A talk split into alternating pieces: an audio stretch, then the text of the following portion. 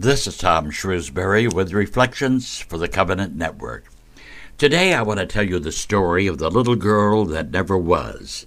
Well, that's not exactly right, a sort of misnomer. The probability, though, is pretty great that if at the beginning of our story it took place in our time, the world would probably have lost a beautiful treasure.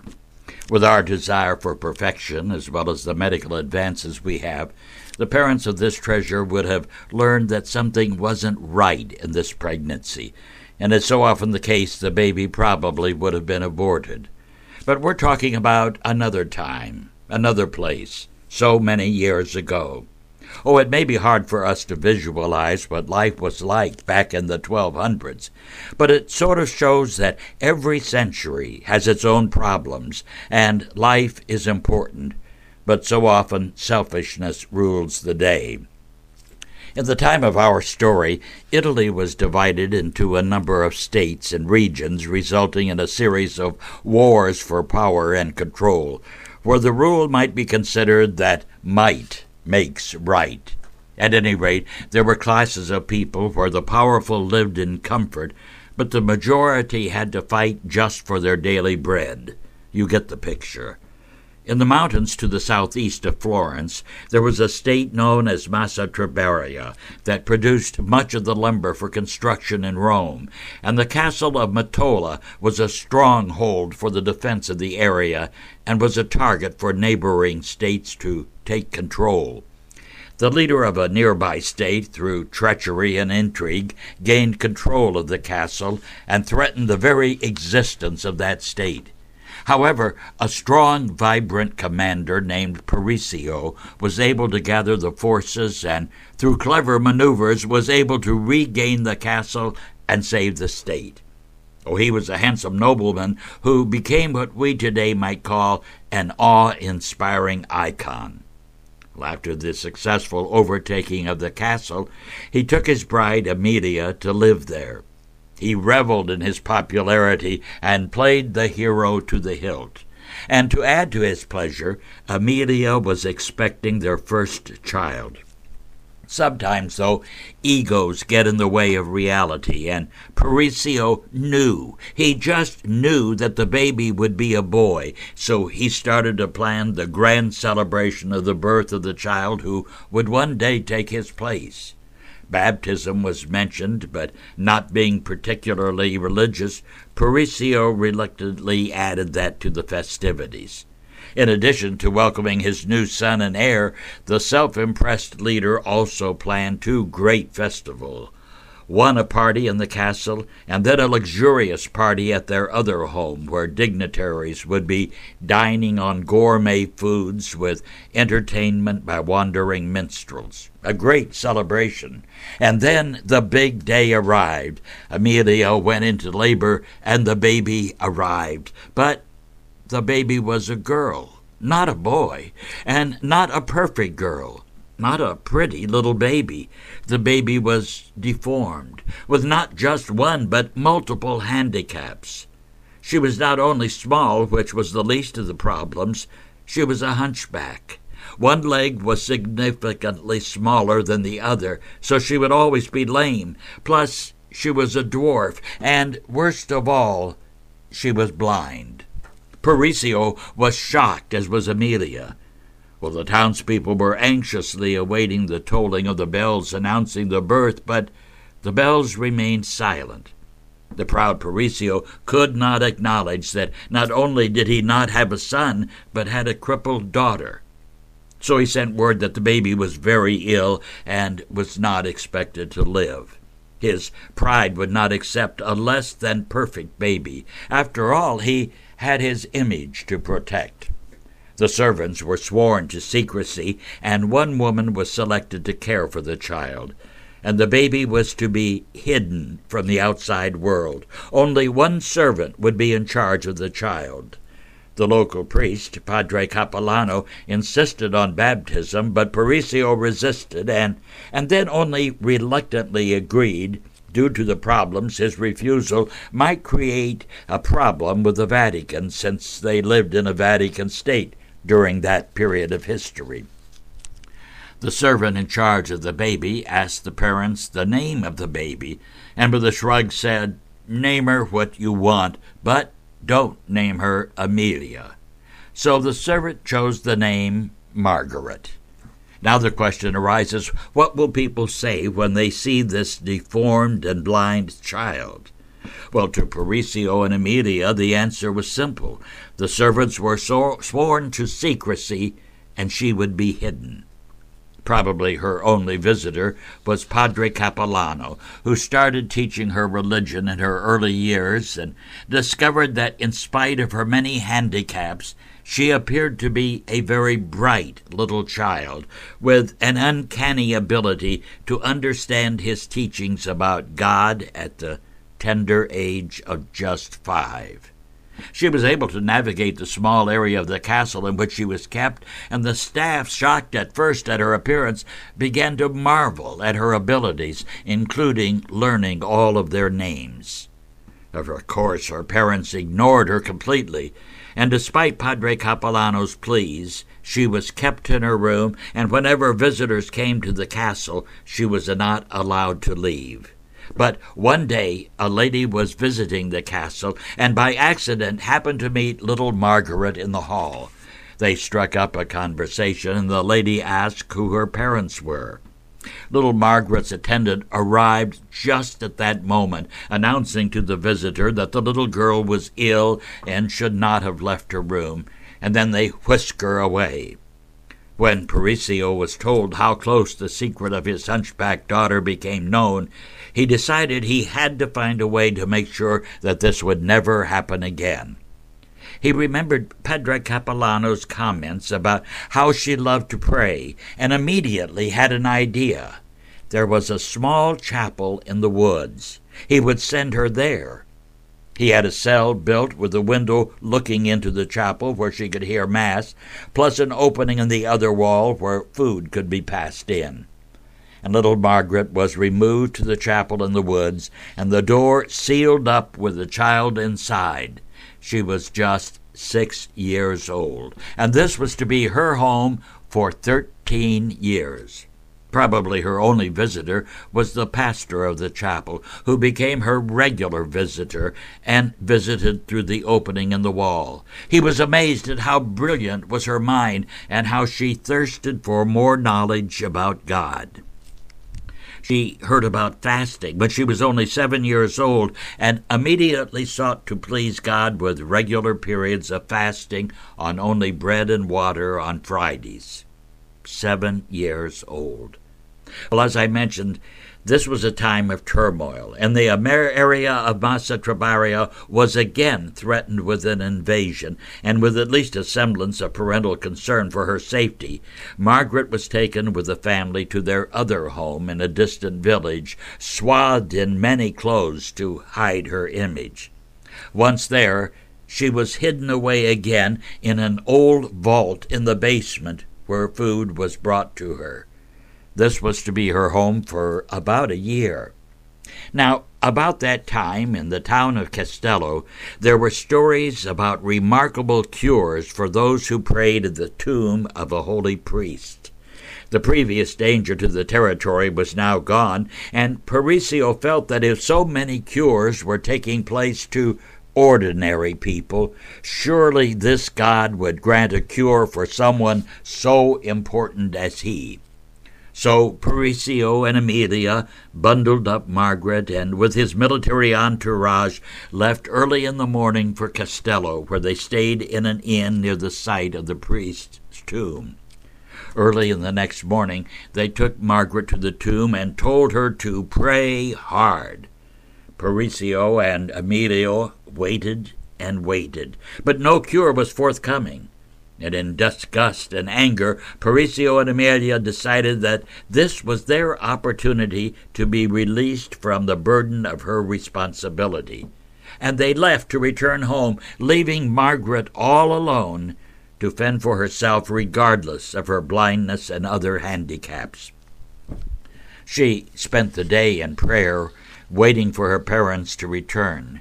Then night fell, and she spent the night huddled on the steps of the church in near freezing weather. In the morning, other beggars arrived early with the choice spots by the church, and there was Margaret with all her all of her handicaps. She was just four feet tall, but to them she was competition. When asked about her parents, she would only say that they had taken care of her for twenty years, and now it was up to her to care for herself. Resentful at first about her, but they found that her gentleness, thoughtfulness, and kindness attracted the beggars to her. But what struck them most with greatest amazement was her thankfulness for God's love. Fearing that the streets at night were not safe for this blind, disfigured, happy young woman, different beggars would take her home with them to the hovels where they lived. In one place, the quarters were so bad they shared their space with animals, and it was little more than a stable and finding her crying in the morning, they were afraid that it was because of her surroundings, but she exclaimed that she was crying with joy because she had the opportunity to be in a stable, just as Mary, Joseph, and the infant had been. To the people of Castello, Margaret was becoming a familiar sight. To many who at first found her appearance disturbing were strangely now seeing her in an entirely different light. Her cheerfulness, and above all her holiness, seemed to obscure her physical appearance. And despite all the problems she had to face, she found the greatest happiness when she was in church and praying. And above all else, she did not feel that life had been unkind to her. She regarded all her difficulties as a special gift from God because she knew that He truly loved her. Many people would take her into their homes and provide shelter and food. When one family would have their finances stretched too far, someone else would step forward and provide shelter. And then a strange occurrence began to happen to every family who assisted her. If had a particular difficulty in the family, it would be solved. One family in which the husband and wife were constantly at each other's throats in anger, well, they were now getting along beautifully. If someone needed a job, a job would unexpectedly appear. If there was a family disagreement, that disagreement would be resolved and so on. It seemed that everywhere someone was caring for Margaret, and on them God was smiling for the taking care of his very special child. History tells us that there was a convent in the town known ironically as St. Margaret's Monastery, and Margaret was introduced to them with the suggestion that she would make a wonderful member. Margaret was overjoyed and joined the sisters. She was able to not only attend Mass, but to spend time in the chapel praying. Because of her blindness and other disabilities, it was feared that she would be a liability and add extra burdens to the nuns' already busy schedule, but this was not the case. She earned her keep, and in fact, she was able to undertake a number of other tasks, assisting many of the sisters in their responsibilities.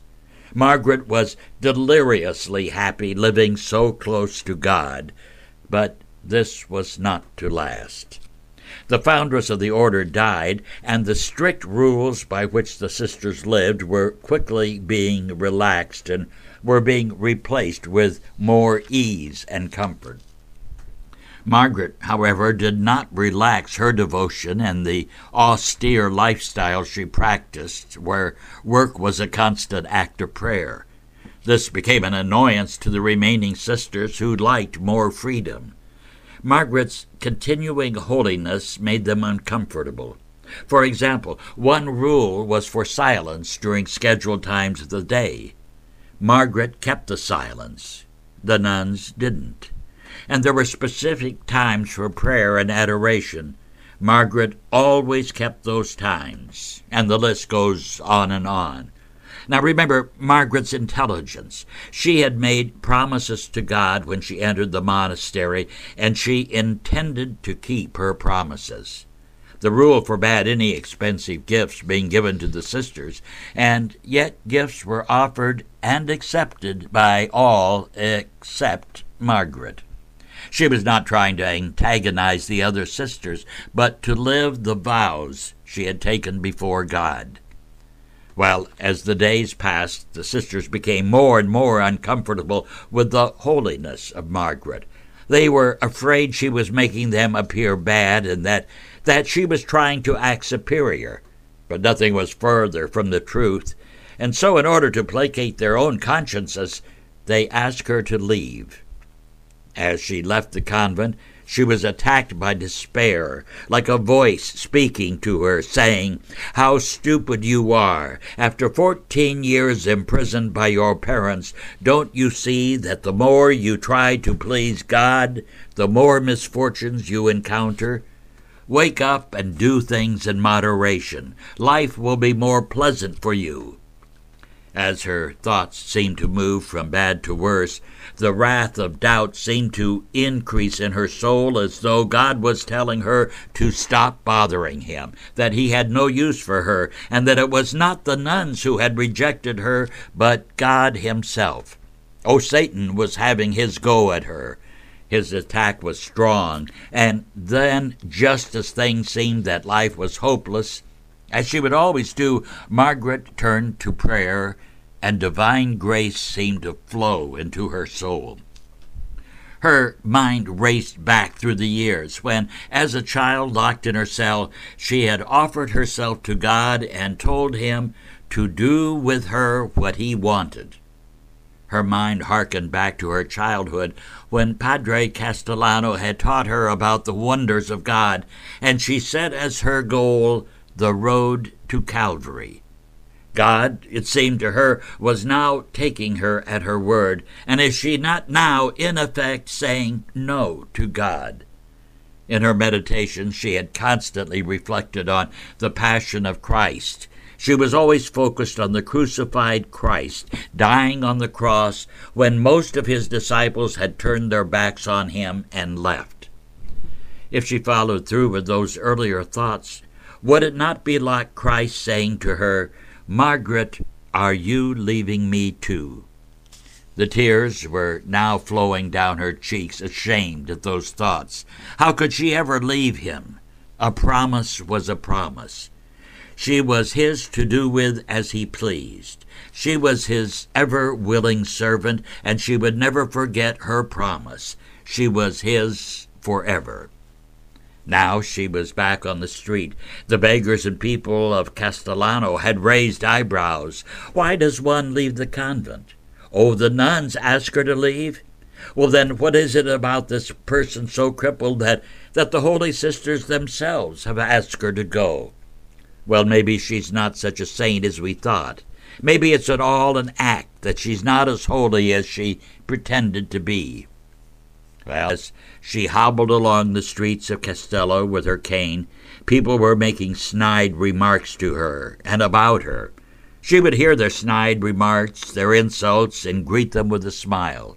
Certainly she heard all their slurs. Her hearing was about all that was good, but she would always defend the sisters and their holiness and speak freely of the many virtues they possessed. There's an old saying that goes, truth will out. And little by little, the real story emerged about how Margaret was, in effect, forced out of the convent because she would not lessen her faith and commitment.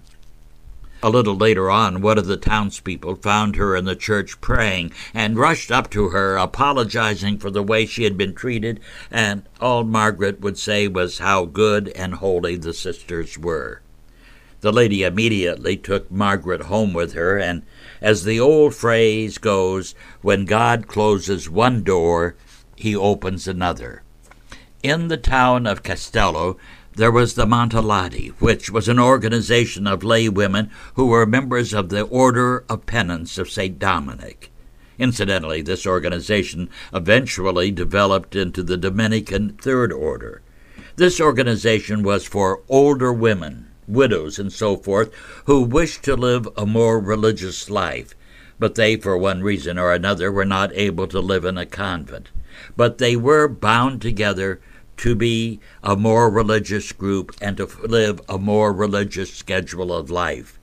They wore the white habit of the Dominicans with a leather belt with a long, soft veil, a black cloak or mantella, which the name Mantellate came. The rules for mem- membership didn't quite fit Margaret, but Providence has a way of acceding to the will of God, and she was admitted as a member. The decision was historic. She was the first unmarried woman to be admitted. The Dominican emphasis on prayer had a special appeal to Margaret. In addition to the prayers prescribed by the order, Margaret knew by heart the 150 Psalms of David, the office of the Blessed Virgin, and the office of the Holy Cross. In learning of St. Dominic's penances, Margaret felt she was not doing enough to please God, so in the distance at night, as she would hear the bells for matins, and after offering her prayers, would spend the remainder of the night in meditation. And then in the morning, hearing the bells again, she would go, cane in hand, tapping her way to Mass and confession every single day. She practiced mortifications similar to those of St. Dominic, and despite her many handicaps, she began to care for the sick and the dying, limping through the streets and alleys to provide food, medicine, encouragement, and prayer. She brought many hopeless sinners to conversion and penance through her prayers to St. Joseph. Her visible acts of charity became known not only throughout her own city, but the entire area, so much so that many of the more prestigious families would now be providing housing. But, but she would never accept a comfortable room, always choosing a space in the attic. She would make predictions, and they would come true. Then there were cures and other miraculous happenings. Margaret was the godmother of a young girl who later became very sick with a prolonged illness, and despite the best in medical care, the child became critical, with many fearing she would not last the night. Well, Margaret remained outside the door, kneeling in the hall all night praying. And as the church bells tolled in the early morning, the girl woke up, greeted those around the bed, arose, and said, I have been cured by my godmother. The houses of the day were largely built of wood, and in the depths of winter, large fires in the fireplaces would help warm the houses. But one night in the house where Margaret was staying, sparks ignited the wood and great flames erupted. Neighbors rushed in with a bucket brigade. When someone remembered Margaret being in the attic, they frantically called for her. They could see her upstairs through the flames and smoke. She tossed her stole down the stairwell, telling them to throw it on the flames. They did, and all the roaring flames instantly stopped. And then there was the story of Alonso of San Mario, who was innocently jailed and, while incarcerated, learned his son had died. He blamed God and blasphemed at every opportunity, using language that made visitors run in fear as he became violent when God's name was even mentioned. Margaret and several women visited him in prison, and while they were there, Margaret folded her arms and began to pray. The women froze, petrified. They knew how he would react. Alonso instantly started to rage and blaspheme, but he couldn't form the words. Something was preventing him. Deep in prayer, Margaret rose about twenty inches above the floor as Mario's attitude suddenly changed. Tears began to fall from his eyes as he sought God's help. Then Margaret's body slowly descended back down to the floor. Stranger still, to everyone present, Margaret appeared not ugly, but for a moment radiantly beautiful. During the last years of her life, she confided to her confessor that whenever she attended Mass, she could see Christ incarnate on the altar. The priest, knowing she was sightless, asked what he looked like, and she said, Infinite beauty. Well, this has been just a small part of her story and her life of love and sacrifice that continued until her death on April 13, 1320. She was just 33 years old. the same age of Christ when he died on the cross. Huge crowds attended her funeral, including a couple who brought their crippled daughter, who was mute, not being able to speak, and suffering such curvature of the spine that she could not stand or even walk. With much difficulty, the couple made their way to Margaret's coffin. They placed their daughter on the floor next to the casket and pleaded for her intercession. And soon the other mourners joined in. A moment later, Margaret's arm moved, touching the child, who then stood and walked and spoke for the first time. Her words were, Margaret has cured me. Because of the love and devotion and sanctity of Margaret, she was buried in the church, and if you go to that church today, you can see her body enclosed in glass that remains incorrupt, close to her beloved. The child that was born deformed, a hunchback, crippled, and blind, is one of the glories of the Church. She was beatified by Pope Paul V in 1609, and her cause for canonization is underway. We can pray, O God, by whose will Blessed Margaret of Castello was blind from birth, that the eyes of her mind being inwardly enlightened, that she might think without ceasing on you alone, be the light of our eyes, that we may be able to flee the temptations of this world and reach the home of never ending light and that Blessed Margaret of Castello be a glorious illustration of the real value of life that shines in the beauty of God's love, and that she may be an example to us when we feel overcome with difficulties. In those times, let us not forget Blessed Margaret of Castello, and what she endured for the love of God as she showed us the value of life. This is Tom Shrewsbury with Reflections for the Covenant Network.